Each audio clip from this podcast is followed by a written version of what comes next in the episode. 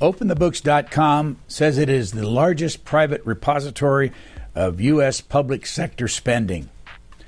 Adam Andrzejewski is the founder of OpenTheBooks.com and lives in Hinsdale, Illinois.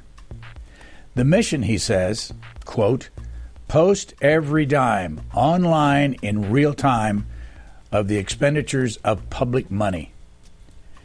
In their 2022 annual report of OpenTheBooks.com, Alexander Fraser, a Scottish professor of history, is quoted saying, A democracy is always temporary in nature.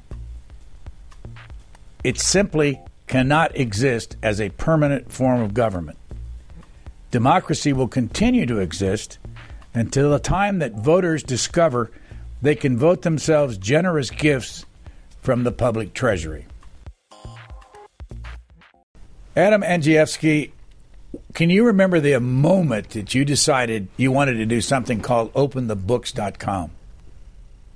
So it was 2007, and I had searched around for a big idea to affect public policy in my home state of Illinois.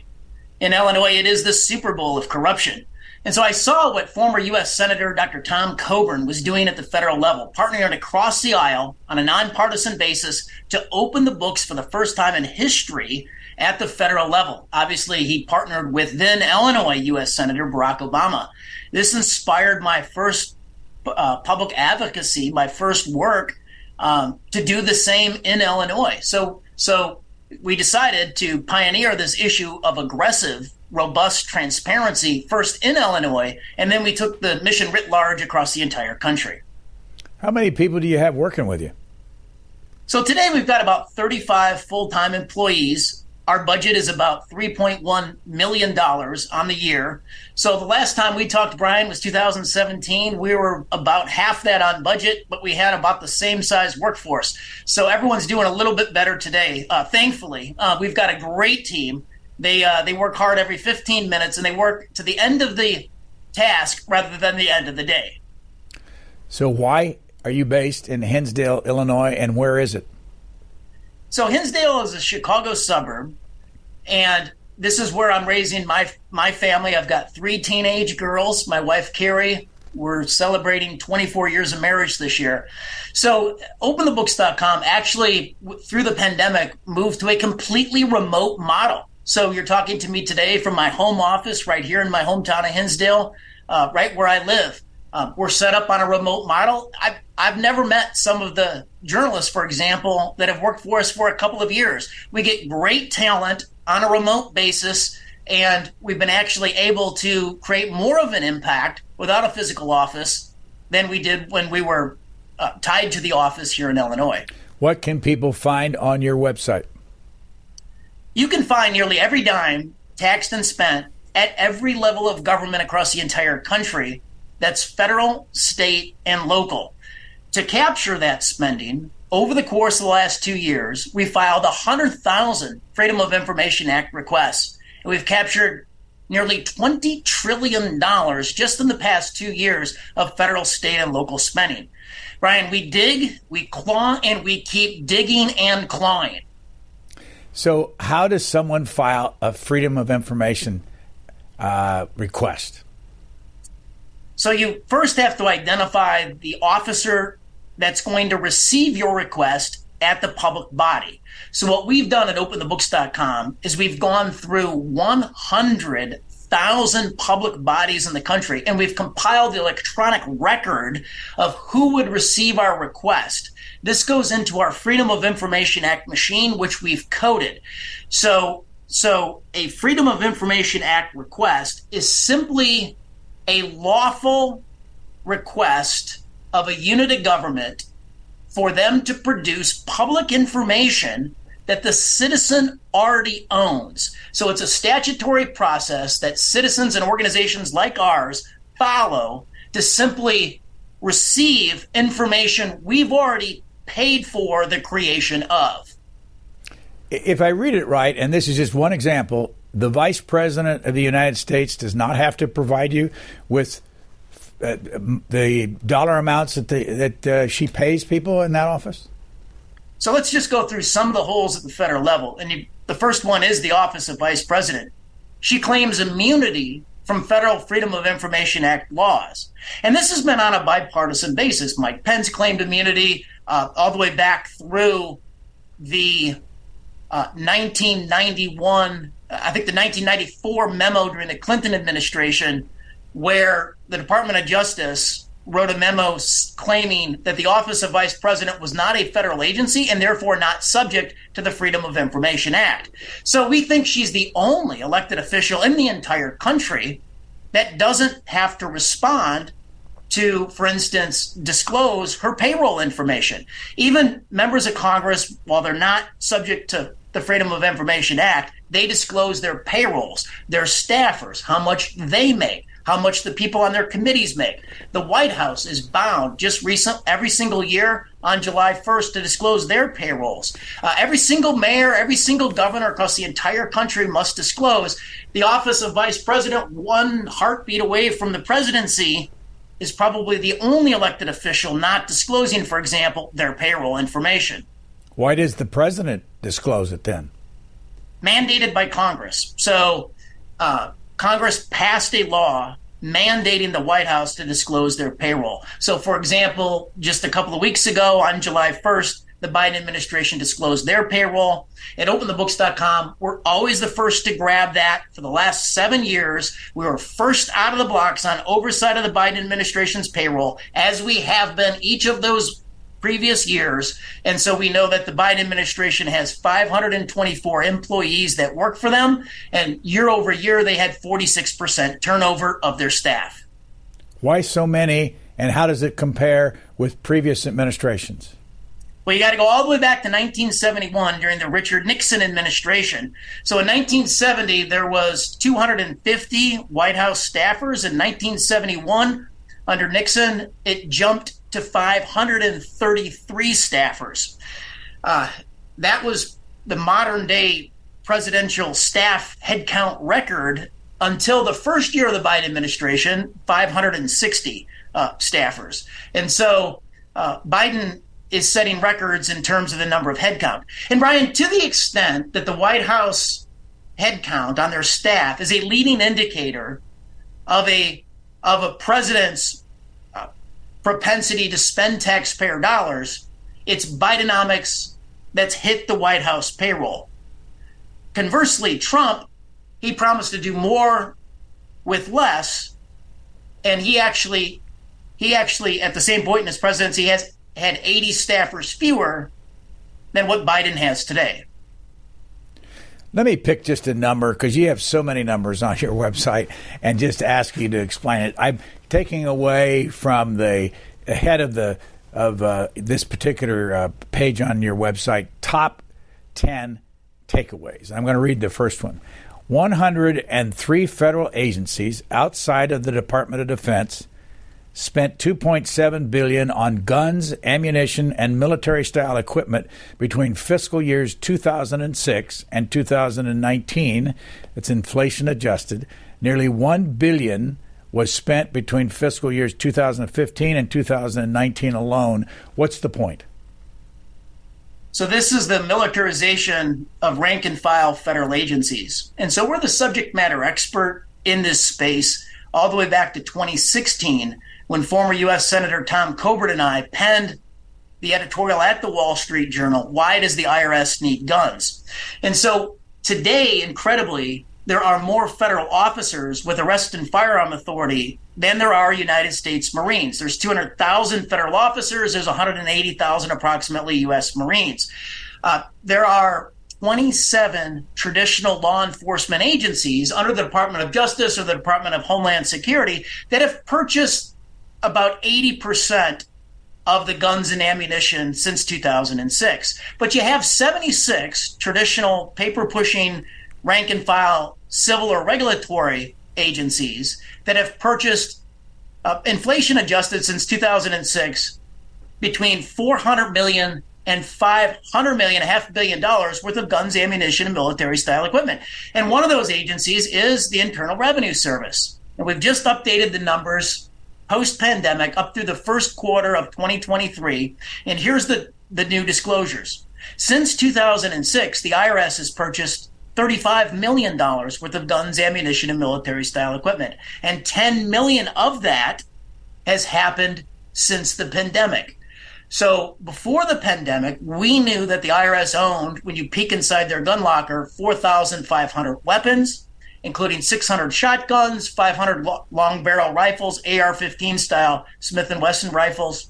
Since the pandemic, they've purchased $1 million worth of AR-15 Smith & Wesson rifles, a, a half million dollars worth of shotguns, and they have 5 million rounds of ammunition that they've stockpiled. Do they explain anywhere why they need all this? Well, they say we've reached out for comment over the years to them repeatedly, and the IRS response is that it's a dangerous world, and they deal with some of the worst actors in the world. Your drug traffickers, you know, on narcotics, your, you know, just uh, your, your, your, your terrorist organizations. So they say they need to they need to match the firepower. Our position on this is that this is a blurring of the lines. The tax man should not be the law enforcement man. And I think it's time to take a look at separating the law enforcement powers from the civil uh, authority powers. How do you set up your company, profit versus nonprofit? We're a public educational charity, so we're a we're a nonprofit organization. Are you a 501c3 or other number? Yeah, we're we're a 501c3 organization, uh, nonpartisan. We take on Democrats, we take on Republicans. We look for waste, fraud, corruption, and taxpayer abuse. So, Brian, not only do we open the books, we audit them, and the audits make national news. Does anybody care? Oh, they people care, and we've chalked up some nice wins here in 2023. Give us an example. The first uh, win that we had was right away in January with the new Republican majority in the House. For two years previously, we'd run a public policy campaign on a transparency in legislation promoting the 72 hour uh, timeout to simply read the bill. It's probably 99% polling among regular people, but the politicians over the course of the last decade in Washington, D.C., Republicans and Democrats wanted nothing to do with it we resurrected that. We ran it hard. We published uh, at the Wall Street Journal in my then column at Forbes nearly every speech I gave, right on C SPAN's Washington Journal repeatedly, every single time that the Washington, D.C. passed an omnibus or minibus spending bill. We brought this up. We got tens of thousands of petition signatures on it. And the new Republican majority instituted this rule uh, when they took over uh, back in January. They coupled it up with another rule as well, and that is single subject legislation. So now the bills are a lot smaller, and there's a 72 hour timeout to read them. And you saw this play out in the debt ceiling debate, where they did give 72 hours for the people, the politicians, the pundits to tear that bill apart and give it oversight. The President of the United States, if he takes the money, gets $400,000 a year. A member of Congress, what is it, 174, and it's been that for years. Uh, but there is a new device that they are using in Congress that gets them more money that doesn't come out in that salary. Can you explain that? So, Brian, which device are you talking about for members of Congress? Yeah, there's the ability to, you know, get um, money for transportation and lodging and that, uh, you know, the kind of money that doesn't show up in the salary. And that's this just happened supposedly this year. Okay, I'm I'm unfamiliar with uh, I know that they gave a pay increase to their staffers and they gave themselves more money to spend out of their legislative allotments than they had the previous years, and it was a substantial increase. But I'm I'm not familiar with the benefits that they conferred on themselves. And I'm not surprised by it. I'm just not familiar with it. Well, let's go back to the $400,000 figure. How many people in working for the government get more than $400,000 a year? In other words, more than the President of the United States? There are there are hundreds of thousands. So about every other year, we come out with an oversight report called "Mapping the Swamp," where we do ban the federal payroll and we take a look at that number. And it has grown uh, sharply on a year-over-year basis. I think the last time we did the report was uh, was was probably last summer, and and the, over a four year period, the number of highly compensated federal employees making 400,000 or more, more than the president uh, had had jumped. I don't have I don't have all the numbers uh, in my head in terms of that report, but I I can in terms of those making more than a hundred thousand, that is now the average wage of a federal bureaucrat in Washington D.C. In 103 out of the 122 uh, federal agencies, the average pay is now six figures, $100,000 a year. One of your takeaway uh, pages is about Dr. Anthony Fauci and you say that in in 2021 he made 456,028 uh, dollars. Uh, why are they? Why does he make so much money compared to so many other? I mean, he makes more than the Supreme Court justices, more than the members of Congress and the Senate, and more than the President of the United States. So, in my then column at Forbes in January of 2021, we uh, showcased the fact that Dr. Anthony Fauci was the number one most highly compensated federal bureaucrat, out earning everybody the president, four star generals in the United States military, and all all of his all the, the two million bureaucrats at the federal level. He out earned everybody. He was the most highly compensated. Uh, we also showcased the fact that his wife, Christine Grady, she's the chief bioethicist at Dr. Anthony Fauci's employer, the National Institutes of Health. She out earned the vice president. Uh, we also showcase the fact that when Dr. Anthony Fauci retired, he retired on the largest federal pension in history. He uh, his retirement pension today, although it's not disclosed, it's not subject to the Freedom of Information Act. We can estimate it at about three hundred and sixty-five, three hundred and seventy thousand dollars a year. What? Now, all of this information we didn't get from the agency itself. We had to file our request with other agencies just to quantify basic information like like how much he made. How do you do that? So we filed the request first with the National Institutes of Health. They ignored it. So we filed it with the Office of Personnel Management, and that's how we came up with the number. Why wouldn't the NIH? I mean, I've seen a list years ago of of lots and lots of people at NIH making as much as three hundred thousand dollars a year. Why will they not give give you this money? Uh, because they are a part of the federal government. Well, there was special rules for Dr. Anthony Fauci. For example, we had to file four federal lawsuits just to quantify basic information regarding Fauci, for instance, like his job contract, his job description, his ethical and financial disclosures.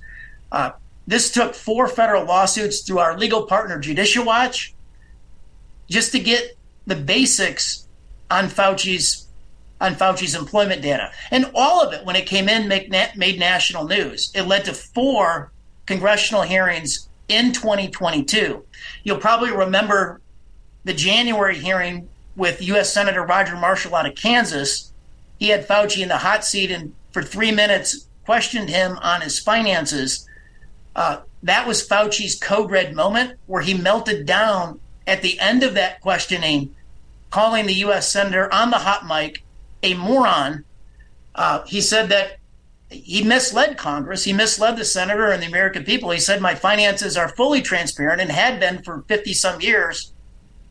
But Fauci knew, and U.S. Senator Roger Marshall knew, that we had been suing on the question for the previous year, and NIH had admitted to holding 1,200 pages of the Fauci financials that they had not released. We eventually got that information, and we were able to prove that the Fauci household net worth went from $7 million to $12 million during the pandemic as you know, the highest paid, and I, I need you to, to, break this down, but the highest paid uh, individual that uh, associated with the federal government is the guy that runs the t- uh, Tennessee Valley Authority. And I think the last thing I saw was he got $9 million salary last year. Um, they, I mean, the federal government started it. It's now a traded company and all that. But how does things like that work, and how much of that do you look into? Well, and the football coach at West Point made more than Fauci as well. But whether you're the head of the Tennessee Valley Authority or the head football coach at West, uh, at West Point, you're not paid for that. That compensation is not paid for by taxpayers. So Fauci is the most highly compensated taxpayer-paid bureaucrat. Any others that you found that uh, we don't know about, or that you went after uh, to to get their salaries?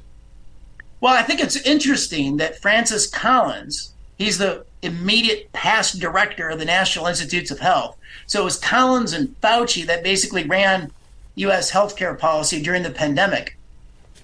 Uh, Collins left NIH and he went over to the White House payroll last year in 2022, and he was making $300,000 a year. Um, it is breaking news here on the podcast with you, Brian, that Collins then left the White House payroll. He's no longer there. There was not a press release uh, about this. There was, you know, I guess when Joe Biden said the pandemic is over, Collins left, but he left quietly and nobody even knew about it. Uh, we've been looking into White House payroll uh, and have it posted on our website at openthebooks.com since the Obama administration in 2009, every single year. Nobody ever made $300,000 except for Francis Collins. On your website, there's a introduction letter, and in that letter, I read it in the um, opening here before you got on. Uh, from a man named Alexander Fraser, who's a long deceased Scottish professor. And I'm going to read it again and ask you to tell me and us why you, you chose to put this on your website. A democracy is always temporary in nature. It simply cannot exist as a permanent form of government. Democracy will continue to exist until the time that voters discover they can vote themselves generous gifts from the public treasury. There's more to that quote, but give us your reaction to why you put that in your on your on your website. Because the average age of the world's uh, longest civil and strongest civilizations oh, since the beginning of human history is about 200 years. And Brian, here on July 4th, just a couple of weeks ago, America turned 247 years old from 1776. So America, the American experiment right now is cheating history. But let's take a look at the national debt, which we think is the number one threat to the long-term security of the United States. In 1980, it was less than 1 trillion. 40 years later, we are pushing 32.5 trillion dollars. And so we think there's only one way back, and that's the transparency revolution. It has to be a movement of regular people from the grassroots, from the ground up, to hold our politicians accountable. As you know, uh, when members of Congress, usually uh, senators, leave, money is often allocated to build a center at a university or somewhere in their home state that houses their archives. Senator Bob Byrd got one built at Shepherd University, even with an apartment in the basement for him uh, in the event that he needed it. He's now deceased. Senator Howard Baker got money for his site out there at the University of Tennessee. You've uh, spotted some of this uh, in recent departures by Senators Shelby and Senator Blunt and all that, how much money did they all get transferred to build a center in their honor? So, unfortunately, on a bipartisan basis, this practice of earmarking member directed pet projects in their districts came back about a year and a half ago. And so, six months ago, in the year end omnibus spending bill, there was $16 billion worth of these earmarks, 7,509 of these projects. Now, specific to the two U.S. to, to to the U.S. senators creating me monuments, vanity projects for themselves and their districts. We've highlighted a couple of uh, good examples here. One is a Republican, as you mentioned, Richard Shelby. So Richard Shelby, his he is his alma mater is the University of Alabama, and his Senate archive is going to be housed there. In one of his last legislative actions, he earmarked $50 million into the University of Alabama, but not for a specific project. He earmarked it to their endowment. The endowment's a billion dollar endowment. They didn't need taxpayer help. He put an additional $50 million into that endowment you know, there's buildings named after him on campus at the University of Alabama at Tuscaloosa, at Birmingham, He helped seed those buildings. So that's the example of Richard Shelby. Now, he was the ranking Republican on the Senate Appropriations Committee. The chairman of that Senate Appropriations Committee was the Democrat, Patrick Leahy. So, what did Leahy do? This is his story. In one of his last legislative actions, he was also retiring. The University of Vermont was going to host his Senate archive. He earmarked them $30 million for their honors college. Here's what happened after he then left the Senate. Here in March, the university designated him as a presidential fellow, which is a permanent position at the university. Here's what happened in May. That honors college that got his $30 million earmark, they renamed it after him. But, but Leahy did it again. Uh, the city of Burlington, they've got the Burlington International Airport. Leahy earmarked $34 million into that airport. And guess what the city council did in April? They renamed it after Patrick Leahy. Also on this list, I'm looking at Senator Blunt from Missouri. Did he did he have any money uh, transferred to a center out at, uh, at one of the universities? So Blunt, his earmarks dwarf Leahy's and Shelby's incredibly into the into the two universities in Missouri. So here's the story on Roy Blunt. Roy Blunt's also retiring from the U.S. Senate. In one of his last legislative actions, he earmarks $61 million into the University of Missouri. In 2021, the University of Missouri, on their latest science building, had named it after Roy Blunt. The earmark of $60 million goes into the building to upgrade its equipment and facilities that is named after him. And he did it again. His alma mater is Missouri State University. Uh, two weeks before the vote, six months ago, in the omnibus spending bill, the university trustees renamed a building from Temple Hall to Roy Blunt Hall, another science building. And Roy Blunt earmarked into Missouri State University into that building that bears his name $30 million. I, I don't know how to ask this question, but I'll just ask you why? Why are they doing this, and why why we, do we not see any discussion of it in public before it happens?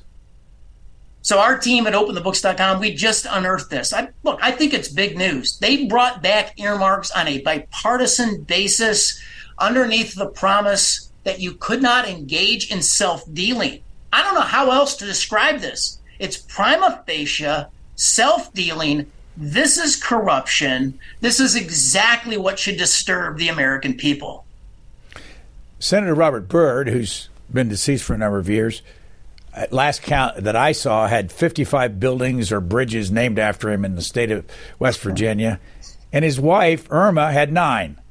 Uh, does this the kind of thing is it always gone on like this? And how how big is this giveaway to the states?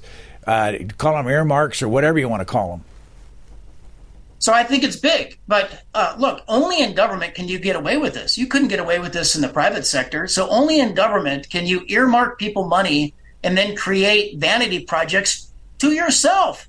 And i think congress needs to crack down. I mean they need to get serious on ethics. When earmarks were banned for a decade, 90% of Republicans were against earmarks and 80% of Democrats. That's why they instituted the ban. They brought them back saying that it's going to be a new day, but our data shows that nothing's new here. We've got more examples. The congressional representative from Baltimore, Maryland, Kweisi Mfume, he earmarked $2 million to the local Great Blacks in Wax Museum that museum had ensconced him with a Wax figurine six months earlier. There were there were four members of the House, one Republican, three Democrats, that earmarked six million dollars into institutions where their wives work. That's their wives were either in executive positions or tenured professor positions. You got the retiring member of Congress, the Democrat Jim Cooper. He earmarked $2.7 million into Metro Nashville where his brother is the mayor. Earmarks are irregular. It's a, it's fleecing. It's pork. It's the currency of corruption in Congress. So we're calling on House Speaker Kevin McCarthy. McCarthy doesn't take earmarks himself, but he let the Republicans bring back earmarks on a secret vote where 158 Republicans in, in January they voted to join Pelosi Democrats to bring back this corrupt practice. We're calling on McCarthy for an up or down public vote in the well of the House to see who's in and who's out on earmarks. I would guess just from past uh, research that the state of Alaska, on a percentage basis, probably gets more federal dollars than any other state on a percentage basis. And then I look at your list and it shows Senator Murkowski, Lisa Murkowski, five four hundred and eighty nine million dollars worth of earmarks. This is in addition to all the other money they they get on a year to year basis. What did what's what's that money going to? So in Alaska, I don't have the breakdown of Murkowski's earmarks, and we got to get on that as a as an audit team. But I can break down another small state Republican U.S. Senator, Susan Collins and Angus King, her Democratic independent counterpart. He caucuses with the Democrats. Two, He's a former governor of Maine. 200 million so, earmark. So they together they did 200 million. Susan Collins herself did 100 million. Uh, King by himself did 22 million. So you add all that up, it's a little over 300 million dollars. But here's the rest of the story, Brian. For 2024, Collins and King have submitted requests for $1.4 billion. So the point is, this is quickly going off the rails. This practice of earmarks is quickly going off the rails. We've got all these examples from the last earmark session in the omnibus spending bill of corruption, and then everybody has seen the quote unquote success at bringing home the bacon to their district, and they're loading up. Adam, who tracks this in the Congress? How much discussion is there? Who makes the decision that yes, you can get your 1.4 billion or you can get your 50 billion for the University of Alabama? Well, it's a it's a vague it's a vague you know often look it's a not a it's not a transparent process. These earmarks are written in vague terms.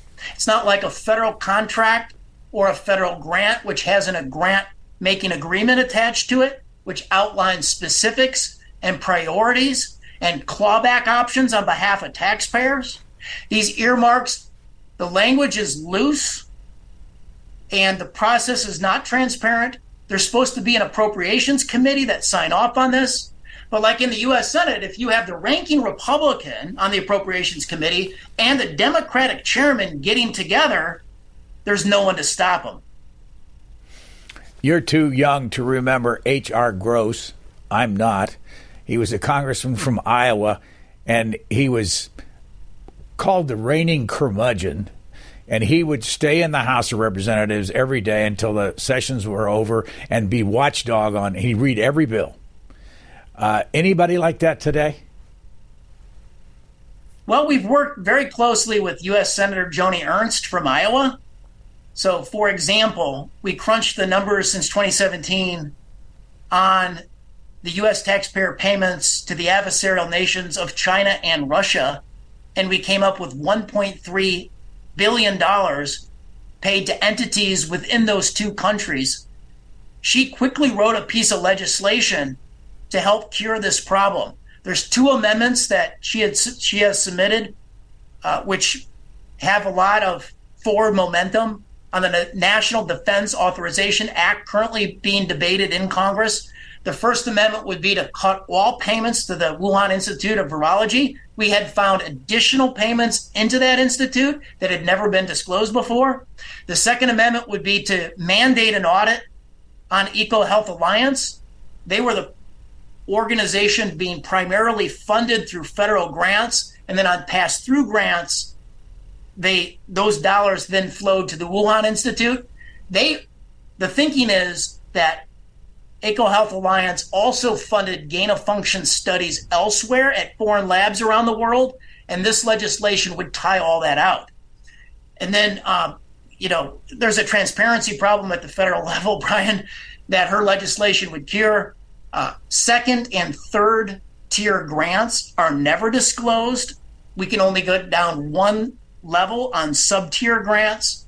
And so all of that would then be subject to transparency. We'd be able to, to follow the money better on a go forward basis. Explain that. I don't, I mean, what do you mean by the different tiers and what do you mean you can't get at the third and fourth tiers? So right now, when a federal agency makes a grant, say to EcoHealth Alliance, and EcoHealth Alliance does a sub grant to the Wuhan Institute of Virology, uh, that's all tracked. But if the Institute of at, at Wuhan, if the institute there does another sub grant somewhere else, that's not tracked.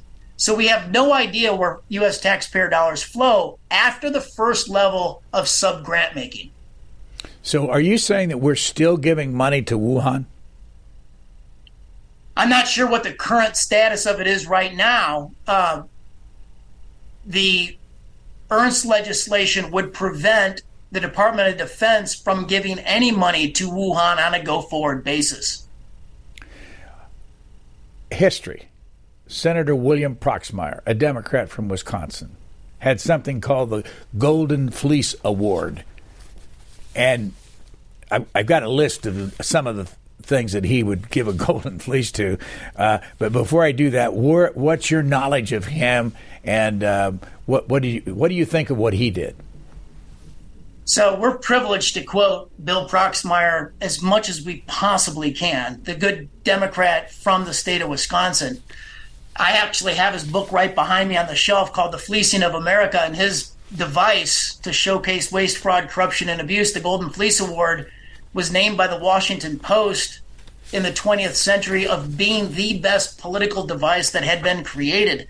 Uh, so we we think the world of Proxmire. What's not typically known about Proxmire is he never missed a U.S. Senate vote. He went 20,000 votes in a row over a 20 year period where he never missed a vote in the U.S. Senate. So that's just another another good fact to the reputation of Bill Proxmire. Let me read uh, a couple of uh, the Golden Fleece Awards from the past, and this is some time ago. National Science Foundation for spending 103,000 to compare aggressiveness in sunfish that drink tequila as opposed to gin. National Institute of Mental Health for spending 97,000 to study among other things what went on in a Peruvian brothel. The researchers said they made repeated visits in the interest of accuracy. Office of Education for spending 219,592 in a curriculum package to teach college students how to watch television. I'm going to keep going because the more you hear, the more interesting it gets. United States Department of the Army for a $6,000 study on how to buy Worcestershire sauce in 1981.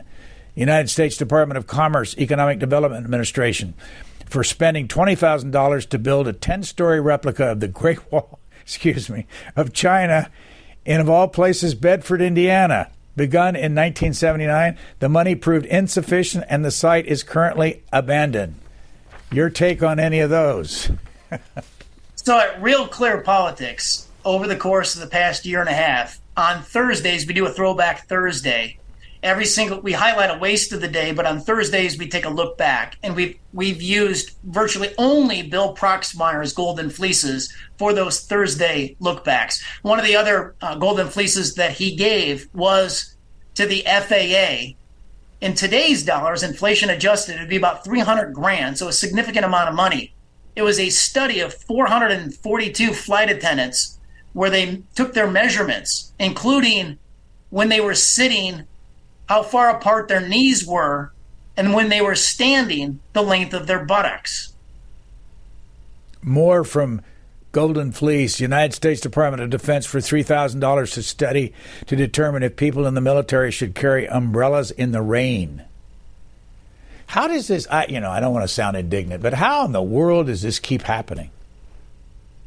Well, it keeps happening because something happens when you go to Washington, D.C. And so, Brian, look, here's the earmark, the only earmark that I would support a million dollar study.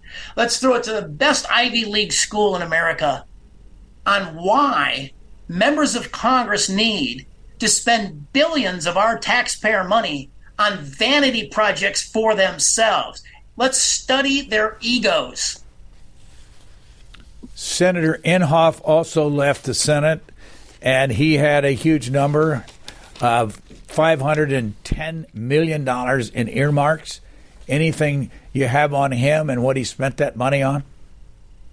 So we should do a, a, a, deep dive into him because obviously he comes from the great state of Oklahoma, and that's that's Tom Coburn's uh, former state. So we do need to take a look at this uh, much deeper. Here are some examples of earmarks that I think would drive everybody listen, drive everyone crazy listening to the program. We identified one million dollars, uh, one one million one million dollars on the uh, macadamia nut study out of Hawaii uh, $3 million to turn Pittsburgh into Hollywood. We identified $3.6 million on phase two of the extension of the Michelle Obama Trail down in Atlanta, Georgia, where phase one was paid for by locally county taxpayers. Phase two, when they brought back earmarks, is paid for by you and I. But that earmark is dwarfed by the $5 million from the Republican Byron Donalds in Naples, Florida.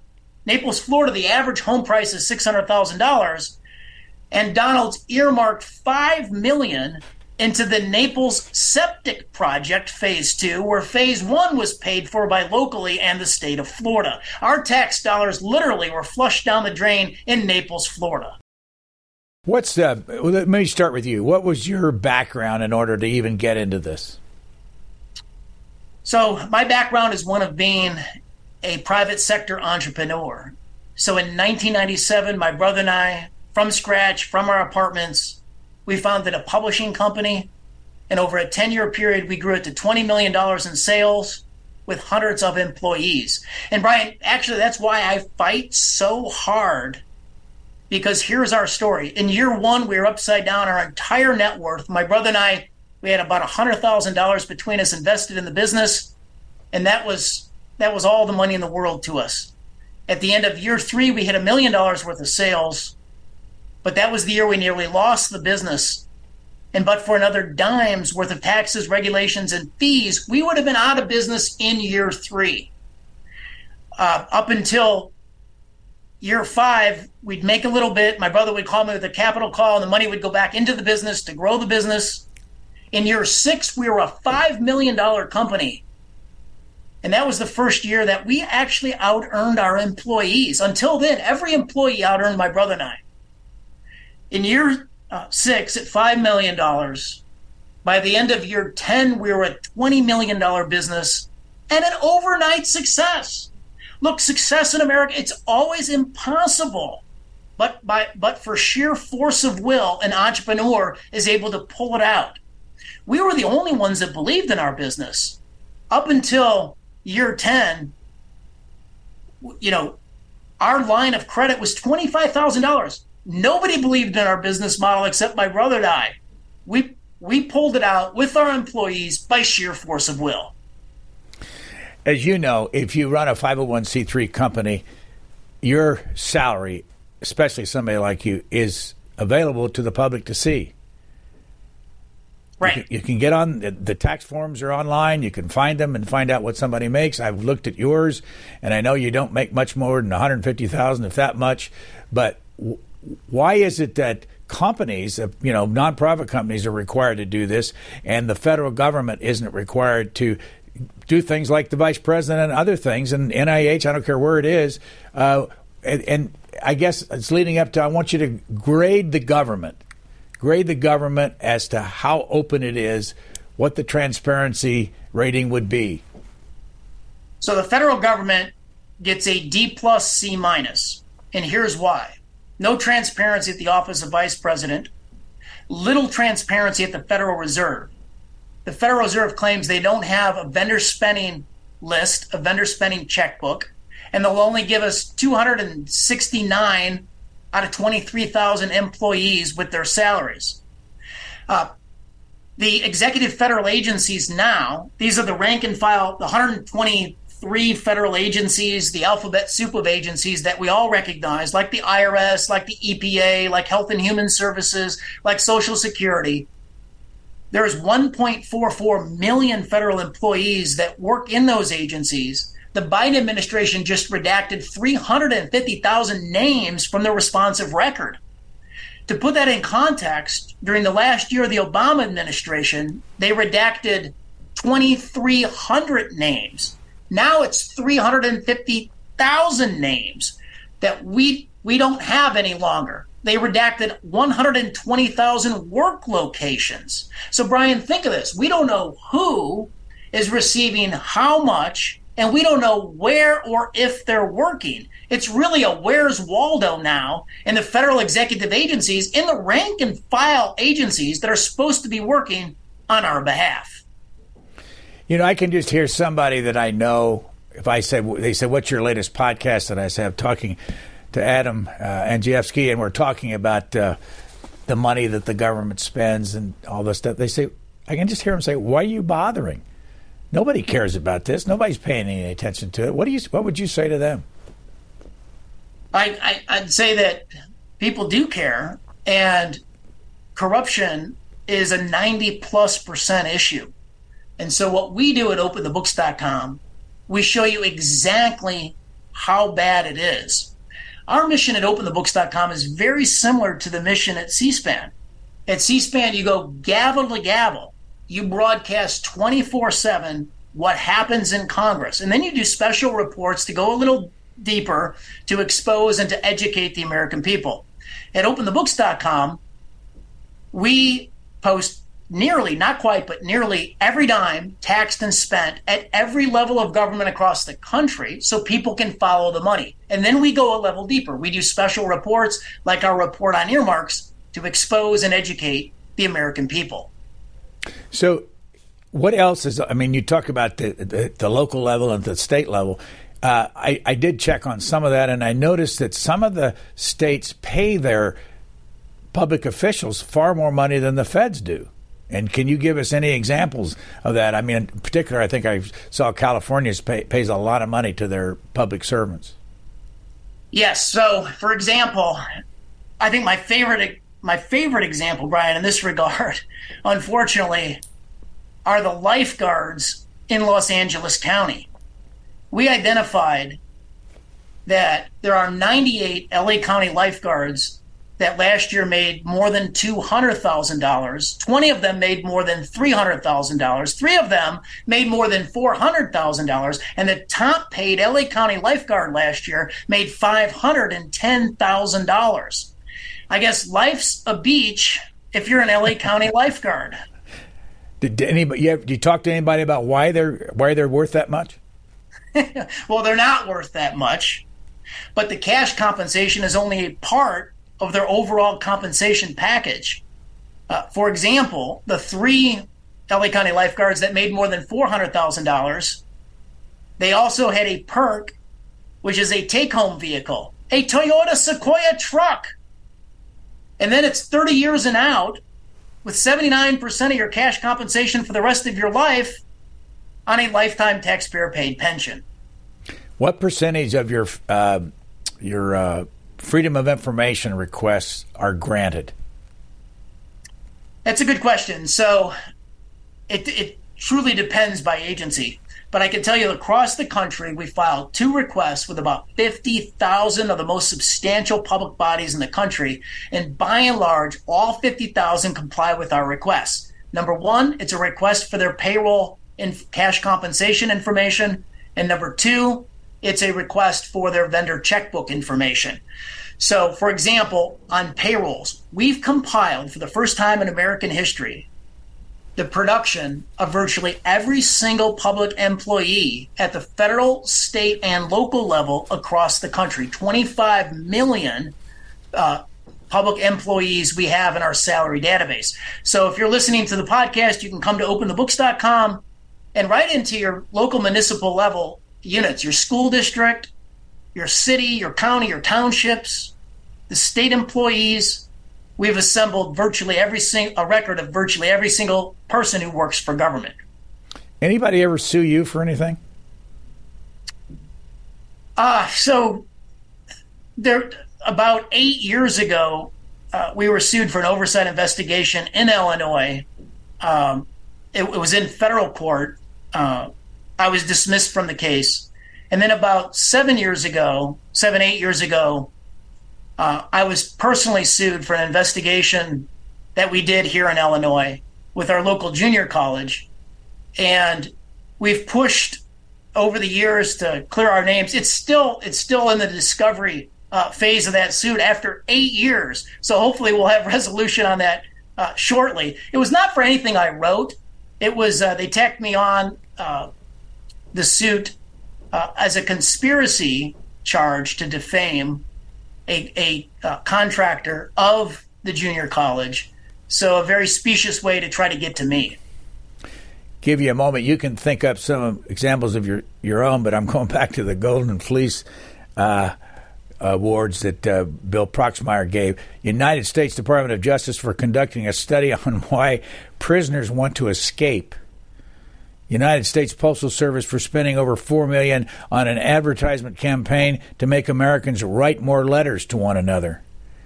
Executive Office of the President for spending $611,000 to restore a room in the old executive office building with gold trim. Uh, do you have anything like that that uh, comes to mind of uh, examples? Yeah, so just from the, the earmarks package that passed six months ago in Congress, in Pennsylvania, there was a half million dollars for a minor league baseball field to put AstroTurf on it.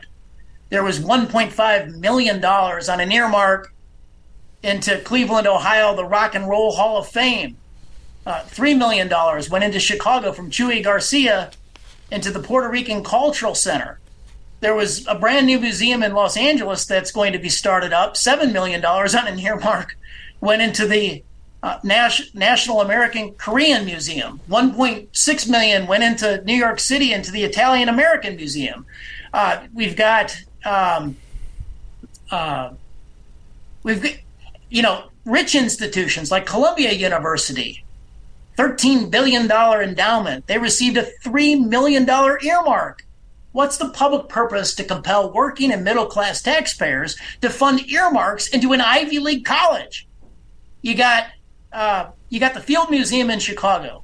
Their CEO made 1.1 million dollars last year, and they took 3.5 million in two earmarks from members of Congress. You got the New York City Botanical Garden, and they took a million dollar earmark, and their CEO made 1.4 million dollars last year. You got the schools of the California University System.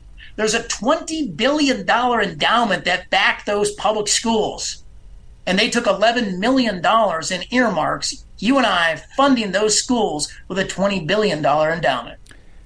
I have in front of me uh, something called Federal Fumbles, Volume 6, that uh, it comes from Senator James Lankford, a Republican of Oklahoma, following up to Tom Coburn. Do you follow his stuff? Yeah, every single year when that comes out, we definitely take a look at it. And that forms some of our waste of the day pieces for Real Clear. This is our daily column, the waste of the day at Real Clear Investigations. And, and sometimes we'll showcase examples from that exact report. Here's a couple things. Border boondoggle, page 17. Biden was so determined to leave the border open that he spent $2 billion to not build the border wall. Did you follow that story? I didn't follow that one it's a target rich environment, Brian, across the entire continuum. Uh, one of the things that we've been following are pop up projects. So these earmarks, like for instance in Maine, Susan Collins, she earmarked $4 million into a library in a town of 850 people called Patten, Maine. The nonprofit that is receiving the money was so new, they weren't even registered as a public charity in Maine. And you've got other examples like that across the country as well. How much did you follow the expenditures during COVID? Well, we did a lot of COVID aid oversight on waste, fraud, corruption, and abuse. So it was two years ago when we uh, came out with the estimate that COVID fraud would rival a half trillion dollars and be the greatest public fraud in the history of the country. How did it happen? Uh, loose systems, lack of in house accounting control, and the fear that the pandemic would hit the country so hard that the only goal of Congress was to flood the entire system with Benjamins. Is there Any interest in clawbacking some of that money? Well, I hope so, because a lot of the waste, fraud, corruption, and abuse was perfectly legal. So I'm going to give you two examples of how the system was gamed by wealthy insiders. So the first example are the largest law firms in the country. 126 of the top 300 largest law firms in the country. Our auditors at openthebooks.com quantified those law firms received $800 million worth of forgiven Paycheck Protection Program loans. So basically, it was a grant to the top largest law firms in the country. PPP money that was supposed to go to mom and pop businesses on Main Street. Many of those folks had their business shut down during the economic lockdown, and $800 million of it went to law firms. We took a look at the equity profits of the partners during this period of those law firms, and they were making millions. There was absolutely no financial need to receive the, those those that money. So I think those partners need to the managing partners of those top firms need to be hauled up in Congress to explain themselves. Here's another example. The top 20 largest hospitals in America during the pandemic their net assets exploded by $124 billion. Those top 20 nonprofit hospitals took $23 billion worth of COVID aid bailouts. Again, they didn't need the money. Now, Mayo Clinic paid back half of theirs, and Kaiser Permanente paid back all of theirs. We're calling on the rest of those hospitals to pay back theirs as well. That's $23 billion. Every dime was borrowed up against the national debt. Government Accountability Office, do they do anything like this? Well, the, the GAO, I mean, they are the federal watchdogs, and by and large, they do a good job. There are holes in their work. Earlier, we talked about the payments to Russia and China. So, Congress charged the GAO with quantifying U.S. taxpayer funds into China since 2017. And they actually came up with a figure of $48 million of payments. When we did that at openthebooks.com, quantified the payments into China since 2017, we came up with 10 times as much, 490 million dollars.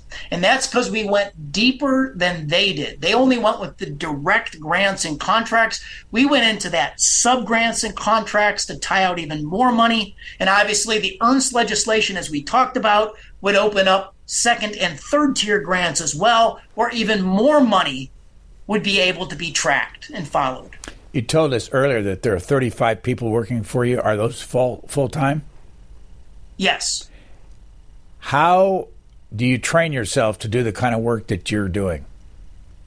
Well, we operate by two rules. One, the two pizza rule. If the team is larger, if the if the team is larger than can be fed by two pizzas, the team's too big. Here's the second rule. You got to earn the right. You know, I read that Frank Sinatra, he didn't start out on the national stage. He started out there in the small bars where hardly anybody visited. He honed his craft in New Jersey. And then, after he paid his dues, he worked out all the bugs. Eventually, he was ready to go to the national stage. And that's our story at openthebooks.com.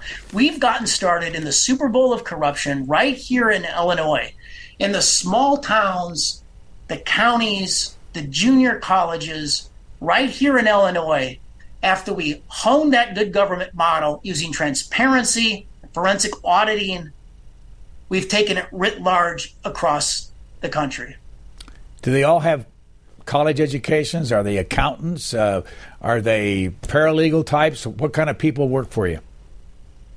So it, it, depends on the team. So we really have two teams at openthebooks.com. One is the data capture team, and that's where a majority of our employees reside because th- there's about 22 of them and they have to file 50,000 Freedom of Information Act requests, follow up with those requests, accept the production, break it open, map the production to our website, to our map interactive maps, and our mobile app. So uh, those people actually, um, you know, I would I've never taken a look at, at, at the education, but I would say most of them are college graduates. Uh, on the oversight team, that's the team I run. Uh, everybody's a college grad. Uh, we've got great talent. We've got folks that graduated from the University of Chicago. We've got uh, people that have MBAs from Oxford, graduate degrees, uh, graduate degrees, uh, MBAs from the uh, London School of Economics, graduate degrees from Oxford, um, you know, undergraduate degrees from the University of Virginia. So it's a really talented team. How often do you add new things to your website?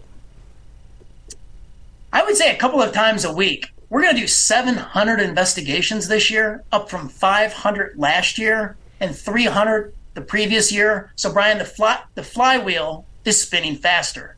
You say you had a three million dollar a year budget. Where does that money? It, it, does it come in big chunks or are they small contributions? So, so we have approximately 3,000 small dollar donors. But Brian, I would say that our top 150 donors fund the majority of the enterprise. Why do they do it?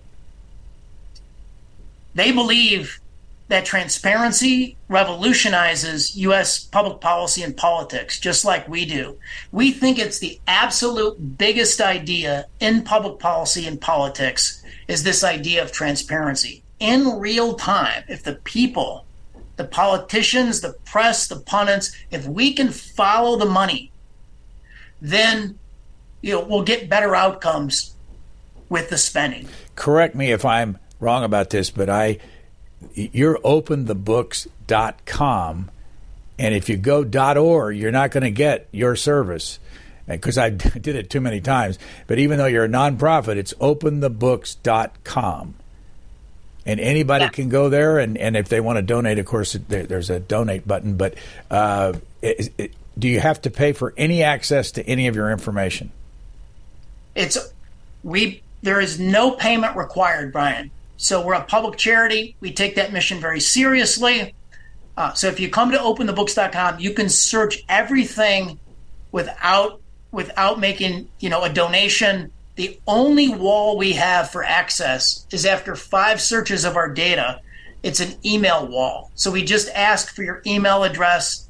That would put you on our breaking news list. But that's it. That's the only wall we have. There's no paywall to access our data or our site founder of OpenTheBooks.com, Adam Andrzejewski. Thank you so much for your time. Thank you very much, Brian. Thanks for listening to the Booknotes Plus podcast. Please rate and review Booknotes Plus, and don't forget to follow so you never miss an episode questions, or comments, we would love to hear from you. You can email us at podcasts at c-span.org.